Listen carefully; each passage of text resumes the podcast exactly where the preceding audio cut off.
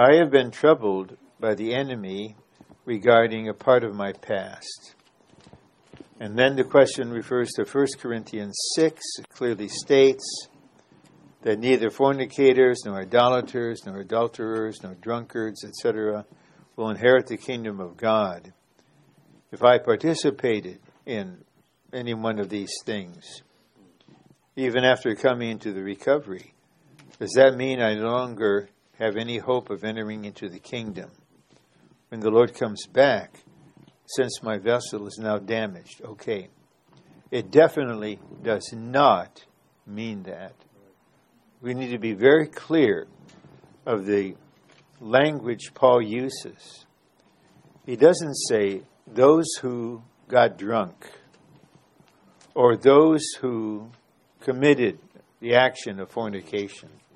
He talks about a kind of person who is living that way habitually.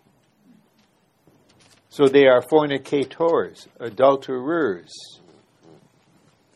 and it's very clear from the question that the writer is not this kind of person. And so it's a lie from the enemy telling you, what's the point? You're going to be in outer darkness anyway. Then he'll say, well, you might as well enjoy what you can on the earth because there's no hope for you. And this way you go lower and lower.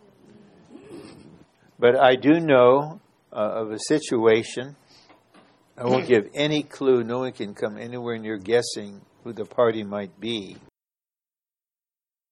But he is the only, she or he is the only one that was not only involved deeply in a, in a rebellion but also in something grossly sinful.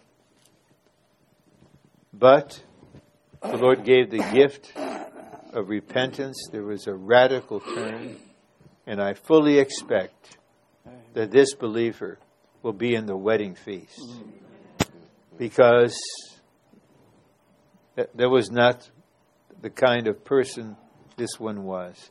This is not the kind of person you are.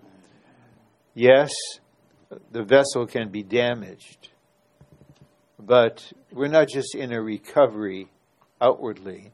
The Lord is recovering our entire being. Amen. And that includes a damaged vessel. Amen.